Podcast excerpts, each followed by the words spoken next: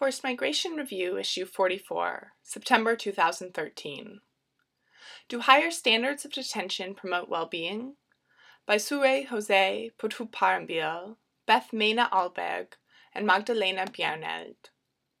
Sweden is generally considered to have high standards of immigration detention, However, a recent study conducted in Swedish detention centers suggests that irrespective of the high standards, life in detention still poses a huge threat to the well being and health of detained irregular migrants. End note 1. Sweden has a comparatively low detention capacity, 235, and immigration detention occurs in specialized secure facilities rather than prisons. The maximum limit for detention is 12 months. Detention facilities are run by civil servants employed by the Swedish Migration Board. Detainees do not wear any uniform, can use mobile telephones, and have access to the internet. Volunteers from different NGOs can visit to provide psychosocial support for detainees. Initial results of the study indicate, however, that detainees still feel helpless despite the comparatively better facilities. To date, the study has involved interviews with detainees, staff, and nurses working at the detention centers, and with volunteers visiting the detainees. Detainees expressed the futility of seeking help to meet their daily practical needs and resolve their legal cases, mainly because of the lack of or unhelpfulness of response from staff, lawyers, and the police. They appreciated being able to go to the courtyard, use the gym, have food served four times a day, and having access to the internet but we were concerned about the restrictions imposed on the use of some of these facilities. According to the detainees, the services are still at the discretion of staff, who therefore play a major role in making the detention conditions bearable or unbearable.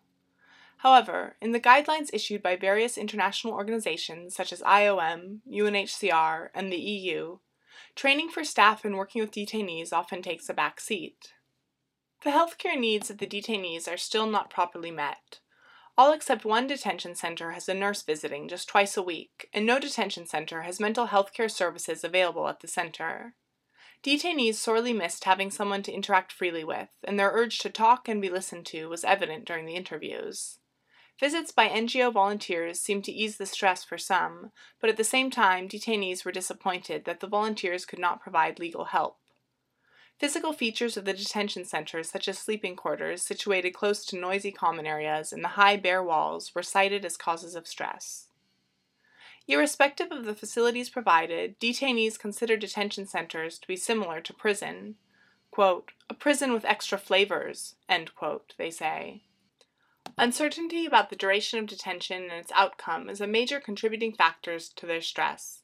Some said that detention is worse than prison because in prison at least the outcome and the time period are known. Soorej Jose Puthoopparambil, S O O R E J dot J O S E at kbh dot uu dot se, is a doctoral student in the Department of Women's and Children's Health at Uppsala University, Sweden. Beth Mena Ahlberg, B E T H dot A H L B E R G, at vgregion dot se, and Magdalena Bjerneld, M A G D A L E N A dot B J E R N E L D at kbh dot uu dot se are researchers in the same department. Endnotes. Endnote 1. 2012 to 2015 research project funded by the European Refugee Fund. This article focuses on the results of interviews conducted with the detainees.